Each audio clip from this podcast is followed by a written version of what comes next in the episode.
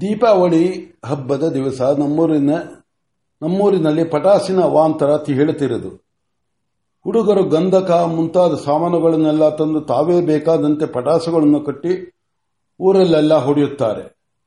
ಅರ್ಧ ರಾತ್ರಿಯಲ್ಲಿ ಪ್ರತಿ ಮನೆಯ ಮುಂದೆಯೂ ಮನೆ, ಮನೆಗಳ ಗೋಡೆಗಳು ಪಟಾಸುಗಳನ್ನು ಹೊಡೆದದ್ದು ಹೊಡೆದದ್ದೇ. ಗೋಡೆಗಳಿಗೂ ಪಟಾಸುಗಳನ್ನು ಹೊಡೆದದ್ದು ಹೊಡೆದಿದ್ದೆ. ನಮ್ಮೂರಿನ ಮೂರ್ತಿರಾಯರಿಗೆ ಪಟಾಸಿನ ಸದ್ದು ಕೇಳಿದರೆ ತಲೆ ಸಿಡಿ ಸಿಡಿ ಎನ್ನುತ್ತದೆ. ಅವರಿಗೆ ಕೋಪವೂ ಬಹಳ ಹೆಚ್ಚು.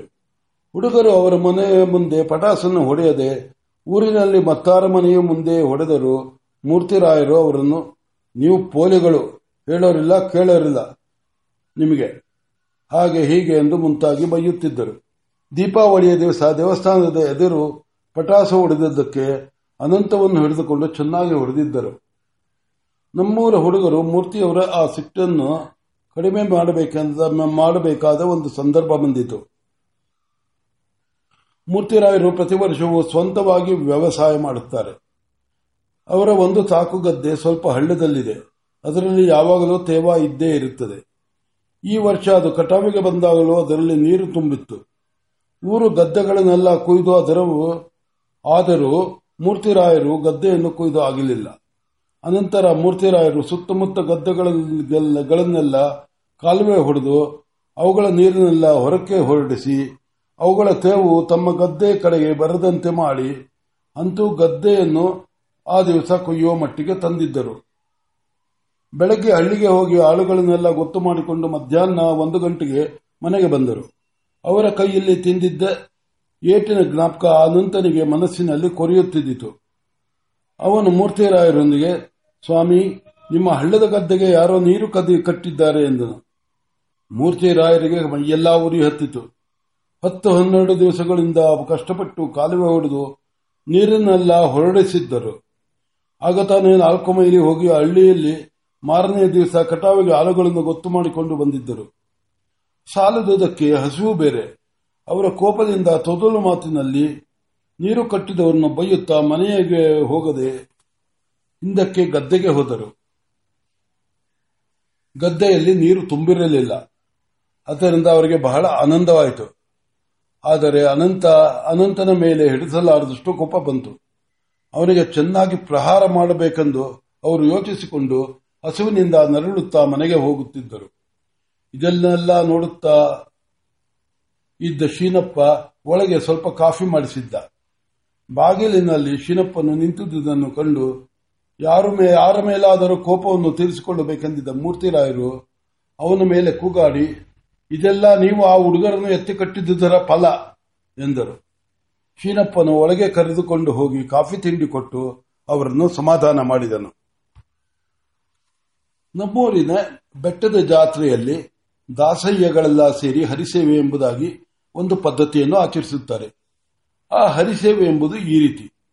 ನಾಲ್ಕು ಐದು ದಾಸಯ್ಯಗಳ ಆವೇಶ ದಾಸಯ್ಯಗಳು ಆವೇಶ ಬಂದವರಂತೆ ತಮ್ಮ ಮೇಲೆ ದೇವರು ಬಂದಿದ್ದೆ ಎಂದು ಹೇಳಿಕೊಂಡು ಕುಣಿಯುವುದಕ್ಕೆ ಪ್ರಾರಂಭಿಸುತ್ತಾರೆ. ಅದಾದ ಮೇಲೆ ಮಣೆ ಹಾಕುವುದು ಎಂಬುದಾಗಿ ಒಂದು ಪದ್ಧತಿಯನ್ನು ಅನುಸರಿಸುತ್ತಾರೆ. ಈ ಮಣೆ ಹಾಕುವುದೆಂಬುದು ಕನ್ನಡ ನಾಡಿನಲ್ಲಿ ಎಲ್ಲಾ ಕಡೆಗಳಲ್ಲಿಯೋ, ಹಳ್ಳಿ ಹಳ್ಳಿಗಳಲ್ಲಿಯೋ ನಡೆಯುತ್ತದೆ. ಅದರ ಕ್ರಮ ಈ ರೀತಿ. ಭಕ್ತಾದಿಗಳು ತೆಂಗಿನಕಾಯಿ, ಕಡಲೆಪುರಿ ಬೆಲ್ಲದ ಚೂರು ಇವುಗಳನ್ನ ಇವುಗಳನ್ನೆಲ್ಲ ಬೆರೆಸಿ ನೆಲದ ಮೇಲೆ ಒಂದು ಬಟ್ಟೆಯನ್ನು ಹಾಸಿ, ಅದರ ಮೇಲೆ ಐದು ದಾಸೆಯನಿಗೆ ದಾಸಯ್ಯಗಳಿಗೆ ಐದು ಕಡೆ ಈ ಕಡಲೆ ಪುರಿಯನ್ನು ಗುಡ್ಡೆ ಹಾಕುತ್ತಾರೆ. ಅನಂತರ ದಾಸಯ್ಯಗಳು ಅದರ ಸುತ್ತ ಬಂದು ಕುಣಿಯುತ್ತಾ, ಹಾ, ಹೂ ಎಂದು ಕಿರಿಚುತ್ತಾ, ಮೂರು ನಾಲ್ಕು ಸರಿ ಆ ಚೌಕದ ಸುತ್ತಿನ ಕಡೆಗೆ ಬಗ್ಗುತ್ತಾ, ಕೊನೆಗೆ ತಮಟೆ ಧ್ವನಿಗಳ ಮಧ್ಯದಲ್ಲಿ ಮಂಡಿಗಾಲಿಟ್ಟುಕೊಂಡು ಕೈಯಿಂದ ಮುಟ್ಟದೆ ಬಾಯಿಯಲ್ಲಿ ಆ ತಿಂಡಿಯನ್ನು ತಿಂದು ಬಿಡುತ್ತಾರೆ. ಚೌಕದಲ್ಲಿ ಏನಾದರೂ ಅಲ್ಪ ಸ್ವಲ್ಪ ಉಳಿದರೆ ಅದನ್ನು ಹಿಂದಲ ಭಕ್ತ ಭಕ್ತ, ಭಕ್ತಾದಿಗಳು ಹಂಚಿಕೊಳ್ಳುತ್ತಾರೆ. ನಮ್ಮೂರಿನ ಬೆಟ್ಟದ ಜಾತ್ರೆಯಲ್ಲಿ ಒಂದು ದಿವಸ ಮುನ್ನೂರು ನಾಲ್ನೂರು ಭಕ್ತರು ಈ ರೀತಿ ಮಣೆ ಹಾಕಿಸುತ್ತಾರೆ. ಐದೈದು ದಾಸಯಗಳ ಒಂದೊಂದು ಗುಂಪು. ಇಪ್ಪತ್ತೊಂದು, ಇಪ್ಪತ್ತು, ಇಪ್ಪತ್ತೈದು ಮನೆಗಳನ್ನು ತಿನ್ನುತ್ತದೆ. ಆ ವೇಳೆಗೆ ಅವರಿಗೆ ಆವೇಶ ಕಡಿಮೆ ಆಗುತ್ತದೆ. ಮತ್ತೊಂದು ಗುಂಪಿಗೆ ಆವೇಶ ಬರುತ್ತದೆ. ಹೀಗೆ ಬೆಟ್ಟದ ಜಾತ್ರೆಯಲ್ಲಿ ಸುಮಾರು ಮುನ್ನೂರು ನಾಲ್ನೂರು ದಾಸಯ್ಯಗಳು ಸೇರುತ್ತಾರೆ. ಆಗ ಅವರ ಪ್ರಾಬಲ್ಯ ಬಹಳ ಹೆಚ್ಚು. ಅದಕ್ಕನುಗುಣವಾಗಿ ಅವರ ಹೆಮ್ಮೆಯೂ ಹೆಚ್ಚುವುದು. ನಮ್ಮ ಊರಿನವರು ಈಗ ನಾಲ್ಕೈದು ವರ್ಷಗಳ ಹಿಂದೆ ಬೆಟ್ಟದ ಜಾತ್ರೆಗೆ ಹೋಗಿದ್ದಾಗ ದಾಸಯ್ಯಗಳ ಹೆಮ್ಮೆಯು ಅವರಿಗೆ ಬಹಳ ಅಸಹ್ಯವಾಗಿ ತೋರಿತು. ದಾಸಯ್ಯಗಳು ದೇವರನ್ನು ಮರೆತು ತಮ್ಮ ಆವೇಶ ಹರಿಸೇವೆ ಇವುಗಳನ್ನೇ ದೊಡ್ಡದು ಮಾಡಿಕೊಂಡು ಕೂತಿದ್ದರು. ಇವರಿಗೆ ಏನಾದರೂ ಕೈಕೊಟ್ಟು ಇವರ ಹೆಮ್ಮೆ ಇಳಿಸಬೇಕು ಎಂದು ನಮ್ಮೂರಿನವರೆಲ್ಲ ಯೋಚಿಸಿಕೊಂಡರು. ಶಾಲು ಸಾಬಿಯು ಇದಕ್ಕೆ ತನ್ನ ಒಪ್ಪಿಗೆಯನ್ನು ಕೊಟ್ಟ. ನಮ್ಮೂರಿನವರೆಲ್ಲ ಬೆಟ್ಟದ ಜಾತ್ರೆಯಾದ ಮಾರನೇ ದಿವಸದ ರಾತ್ರಿ ಹರಿ ಸೇವೆ ನಮ್ಮ ಸೇವೆ ಎಂದು ವದಂತಿ ಹುಟ್ಟಿಸಿದವು. ಈ ಕಡೆ ಶೇನಪ್ಪ, ಶಾಸ್ತ್ರಿ, ಕಿಟ್ಟು, ನರಹರಿ ಇವರೆಲ್ಲ ಹರಿಸೇವೆಯ ಕಡಲೆಪುರಿಯನ್ನು ತಯಾರು ಮಾಡಲು ಸಿದ್ಧರಾದರು. ನಮ್ಮೂರ ಕೊಲ್ಲಿಯ ಹತ್ತಿರದ ಮರಳನ್ನು ಚೆನ್ನಾಗಿ ಒಂದರಿ, ಒಂದರಿಯಾಡಿ ದಪ್ಪ ಒಂದರಿಯಾಡಿ ದಪ್ಪವಾದದ್ದನ್ನೇ ಎರಡು ಮೂರು ಸೇರು ಕಟ್ಟಿಕೊಂಡು ಬಂದರು. ಭೂತಾಳೆ ಮರದ ಸಿಪ್ಪೆಯನ್ನೆಲ್ಲ ಹರಿದು ಒಳಗೆ ಬೆಳಗಿರುವ, ಬೆಳ್ಳಗಿರುವ ತಿರುಳುಗಳನ್ನೆಲ್ಲ ಸಣ್ಣಗೆ ತೆಂಗಿನಕಾಯಿ ಚೂರಿನಂತೆ ಕತ್ತರಿಸಿಕೊಂಡರು. ಊರ ಮುಂದಿನ ಕಪ್ಪು ಗದ್ದೆಯ ಮಣ್ಣಿಂದ ಸಣ್ಣ ಸಣ್ಣ ಹೆಪ್ಪುಗಳನ್ನು ಆರಿಸಿಕೊಂಡರು. ಅದನ್ನು ಬೆಲ್ಲಕ್ಕಾಗಿ ಉಪಯೋಗಿಸಿದರು. ತೆಂಗಿನ ಮರದ ಹೊಂಬಾಳೆ ಬಗನಿ ಮರದ ಮಗ್ಗು ಬಗನಿ ಮರದ ಮಗ್ಗು, ಇವುಗಳನ್ನೆಲ್ಲ ಶೇಖರಿಸಿ ಪುರಿಯ ಜೊತೆಯಲ್ಲಿ ಸೇರಿ, ಸೇರಿಸಿದರು. ರಾತ್ರಿ ಇಳಾಲಿನ ಬೆಳಕಿನಲ್ಲಿ ಒಂದಕ್ಕೊಂದಕ್ಕೆ ವ್ಯತ್ಯಾಸವೇ ಕಾಣುತ್ತಿರಲಿಲ್ಲ. ದಾಸಯ್ಯಗಳು ಬಟ್ಟೆಯನ್ನು ನೆಲದ ಮೇಲೆ ಹಾಸಿದ ಕೂಡಲೇ ಶೀನಪ್ಪ ನರಹರಿ ಇಬ್ಬರು ಅದರ ಮೇಲೆ ಈ ತಿಂಡಿಯನ್ನು ಐದು ಗುಡ್ಡೆಯಾಗಿ ಹಾಕಿದರು. ಅನಂತರ ಅದರ ಸುತ್ತ ಕುಣಿಯುವುದು ಪ್ರಾರಂಭವಾಯಿತು. ಆಗ ಗದ್ದಲದಲ್ಲಿ ನಮ್ಮ ಊರಿನವರೆಲ್ಲ ಎಲ್ಲೋ ನುಡಿಚಿಕೊಂಡು ಬಿಟ್ಟರು. ದಾಸೆಗಳು ಕುಣಿದು ಕುಣಿದು ಸಾಕಾಗಿ ಆವೇಶ ಬಂದ ಕೂಡಲೇ ಬಟ್ಟದ ಮೇಲಿದ್ದ ರಾಸಿಗಳಿಗೆ ಬಾಯಿ ಹಾಕಿದರು. ತಮಗೆ ಈ ರೀತಿ ಮೋಸ ಮಾಡಿದ ಶೀಲಪ್ಪ ನರಹರಿಗೆ ತಕ್ಕ ಪ್ರತಿಕಾರ ಪ್ರತಿಕಾರ ಮಾಡಬೇಕೆಂದು ದಾಸಯ್ಯಗಳು ಅವರನ್ನು ಬೆಟ್ಟದ ಮೇಲೆಲ್ಲ ಹುಡುಕಿದರಂತೆ. ಒಂದು ದಿವಸ ಭಾಷ್ಯಕಾರರ ತಿರುನಕ್ಷತ್ರ. ದೇವಸ್ಥಾನದಲ್ಲಿ ಹುಳಿಯಣ್ಣದ ಕೈಂಕರ್ಯ ಬಹಳ ಜೋರು. ಆ ದಿವಸ ಆ ದಿವಸ ಹೆಂಗಸರು, ಗಂಡಸರು, ಮಕ್ಕಳಿಗೆಲ್ಲ ಎಲ್ಲಿಂದಲೋ ಬಹಳ ಭಕ್ತಿ ಬಂದು ಬಿಟ್ಟಿತು ನಮ್ಮೂರಿನಲ್ಲಿ ಅನೇಕ ವೇಳೆ ಹೀಗೆ ಆಗುತ್ತದೆ. ದೇವಸ್ಥಾನದಲ್ಲಿ ಹುಳಿ ಅನ್ನವಾದ ದಿವಸ ಭಕ್ತಿ ಚೆನ್ನಾಗಿ ಬರುತ್ತದೆ. ಭಾಷ್ಯಾಕಾರ ತಿರುನಕ್ಷತ್ರ ದಿವಸ, ನಕ್ಷತ್ರದ ದಿವಸ, ಶೀನಪ್ಪ ಮತ್ತು ಅಪ್ಪಣ್ಣಯ್ಯಂಗಾರಿ ಎಲ್ಲ ಹಳ್ಳಿಗೆ ಹೋಗಿದ್ದರು. ಹೋಗಿದ್ದವರು ಹುಳಿಯನ್ನದ ವಿನಿಯೋಗದ ವೇಳೆಗೆ ಸರಿಯಾಗಿ ದೇವಸ್ಥಾನಕ್ಕೆ ಬಂದರು. ಅವರನ್ನು ನೋಡಿ ನಮ್ಮ ಪುರೋಹಿತರು, ಏನೆಯಾ ದೇವಸ್ಥಾನಕ್ಕೆ ನೀವು ಬರುವುದು? ಹುಳಿಯನ್ನಕ್ಕೇನೋ ಮಂಗಳಾರತಿ ದೇವರ ಪ್ರಸಾದ ತೀರ್ಥ ಇವೆಲ್ಲ ನಿಮಗೆ ಬೇಕಿಲ್ಲ ಎಂದರು. ಶೀನಪ್ಪನು, ಹಳ್ಳಿಯಲ್ಲಿ ಯಾವುದೋ ಹೊಡೆದಾತ ಸ್ವಾಮಿ, ಕೋರ್ಟಿಗೆ ದುಡ್ಡು ತೆತ್ತು ಅನ್ಯಾಯವಾಗಿ ಹಾಳಾಗಿ ಹೋಗುತ್ತಾರೆ, ಅದಕ್ಕಾಗಿ ಹೋಗಿದ್ದೆವು. ಎರಡು ಕಡೆಯವರೆಗೂ ಬಹಳ ಶ್ರಮಪಟ್ಟು ಸಮಾಧಾನ ಮಾಡಿ ಬಂದಿದ್ದೇವೆ, ಏನು ಮಾಡುವುದು? ಒಂದು ಗಳಿಗೆ ತಡ, ತಡವಾಯಿತು ಎಂದನು.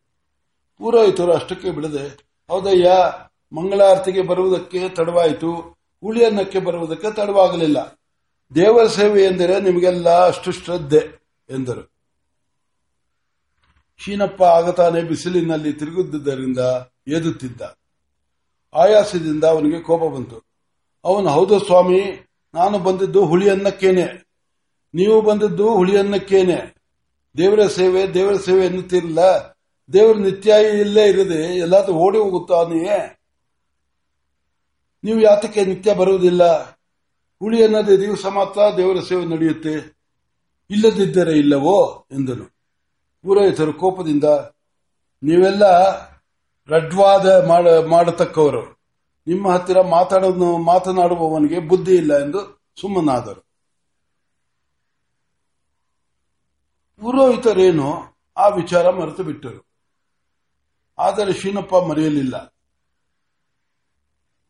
ಇದು ನಡೆದ ಒಂದು ತಿಂಗಳ ನಂತರ ಒಂದು ದ್ವಾದಶಿ ದಿವಸ ಶೀನಪ್ಪನು ಅಪ್ಪಣ್ಣಯ್ಯಂಗಾರಿ ಮತ್ತು ಎರಡು ಮೂರು ಹುಡುಗರ ಜೊತೆಯಲ್ಲಿ ದೊಡ್ಡ ದೊಡ್ಡ ಅಂಗಡಿ, ಅಡಿಗೆಯ ತಪ್ಪಲೆಗಳನ್ನು ಬೆಳಗಲು ನದಿಗೆ ತೆಗೆದುಕೊಂಡು ಹೋದನು.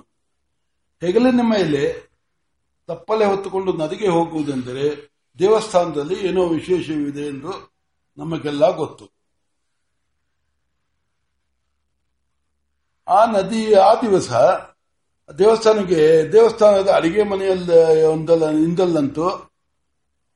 ಎರಡು, ಮೂರು ಗಂಟೆಗಳ ಕಾಲ ಹೊಗೆಯು ತಡೆಯಿಲ್ಲದೆ ಬರುತ್ತಿದ್ದಿತು. ಆವತ್ತು ದೇವರ ಸೇವೆ ಚೆನ್ನಾಗಿ ನಡೆಯುವುದರಲ್ಲಿ ಯಾರಿಗೂ ಅನುಮಾನವಿರಲಿಲ್ಲ. ಆದುದರಿಂದಲೇ ನಾವೆಲ್ಲ ನಮ್ಮ ಕಂಕುಳಗಳಲ್ಲಿ ಒಂದೊಂದು ದೊಡ್ಡ ಎಲೆಗಳನ್ನು ಮುಚ್ಚಿಕೊಂಡು ಹೋಗಿದ್ದೆವು. ನಮ್ಮ ಪೂರೋಹಿತರು ಬಹಳ ಮಡಿಯಾಗಿ ಬಂದಿದ್ದರು. ಅವರ ಕಂಕುಳಲ್ಲಿ ಎಲೆಗೆ ಬದ್ಧವಾಗಿ ಒಂದು ಚಿಕ್ಕ ಕುಕ್ಕೆ ಇದ್ದಿತು. ಸಕಾಲದಲ್ಲಿ ಮಂಗಳಾರತಿ ಬಹಳ ವಿಜೃಂಭಣೆಯಿಂದ ನಡೆಯಿತು. ತೀರ್ಥದ ವಿನಿಯೋಗವೂ ಆಯಿತು. ನಾವೆಲ್ಲರೂ ಹೋಗಿ ಅಡಿಗೆ ಮನೆಯ ಸುತ್ತ ಕುಳಿತೆವು. ಎಷ್ಟು ಹೊತ್ತಾದರೂ ಹುಳಿ ಹುಳಿಯನ್ನ ಬೇಲೆ, ಬೇರೆ ಹೊರಕ್ಕೆ ಬರಲಿಲ್ಲ. ಪುರೋಹಿತರು, ಇನ್ನೂ ಒಬ್ಬಿಬ್ಬರು, ಎಷ್ಟು ಹೊತ್ತಯ್ಯ, ಭಾಗವತರನ್ನೆಲ್ಲ ಕಾಯಿಸುತ್ತೀರಿ? ವಿನಿಯೋಗ ಮಾಡಿ ಎಂದರು. ಪುರೋಹಿತರು ಹೀಗೆಂದ ಕೂಡಲೇ ಅಡಿಗೆ ಮನೆಯಲ್ಲಿ ಯಾರೋ ನಕ್ಕಂತಾಯಿತು. ನಾನು ಒಳಕ್ಕೆ ಹೋಗಿ ನೋಡಿದೆ, ಬೆಳಗಿದ ಪಾತ್ರಗಳು ನದಿಯಿಂದ ನೀರು ನೀರು ತಂದಾಗ ಇದ್ದಂತೆಯೇ ನೀರಿನಿಂದ ತುಂಬಿದ್ದವು. ಒಲೆಯಿಂದ ಹಸಿಯ ಬೆರಣಿ ಮಾತ್ರ ಹೊಗೆಯನ್ನು ಹೊರಕ್ಕೆ ಉಗುಳು ಉಗುಳುತ್ತಿದ್ದವು ಎಲ್ಲಿಯೂ ಹುಳಿಯನ್ನದ ರಾಶಿ ಬೇರೆ ಕಾಣಲಿಲ್ಲ. ಪುರೋಹಿತರು ಒಳಕ್ಕೆ ಬಂದು ನೋಡಿದರು. ಕೋಪದಿಂದ ಕೋಪದಿಂದ ಏನಿದು ಹುಡುಗಾಟ, ನಮಗೆಲ್ಲ ಅವಮಾನ ಮಾಡುವುದಕ್ಕೆ ಹೀಗೆ ಮಾಡಿದ್ದೀರೋ? ದೊಡ್ಡವರ ವಿಷಯದಲ್ಲಿ ಆ ಗೌರವವನ್ನು ಅಗೌರವವನ್ನು ತೋರಿಸಿದರೆ ದೇವರು ನಿಮಗೆ ಶಿಕ್ಷೆ ಮಾಡದೆ ಬಿಡನು, ಎಂದರು. ಅಂದಿನಿಂದ ಈಚೆಗೆ ಪುರೋಹಿತರು, ಯಾರನ್ನೂ ಹುಳಿಯನ್ನಕ್ಕಾಗಿ ದೇವಸ್ಥಾನಕ್ಕೆ ಬಂದೆಯಾ? ಎಂದು ಕೇಳುತ್ತಿಲ್ಲ. ಹುಳಿಯನ್ನಕ್ಕೂ ದೇವರ ಸೇವೆಗೂ ಯಾವುದೇ ರೀತಿಯ, ಯಾವುದೋ ರೀತಿಯಲ್ಲಿ ಸ್ವಲ್ಪ ಸಂಬಂಧವಿದೆ ಎಂದು ಅವರು ತಿಳಿದುಕೊಂಡಂತೆ ಕಾಣುತ್ತದೆ.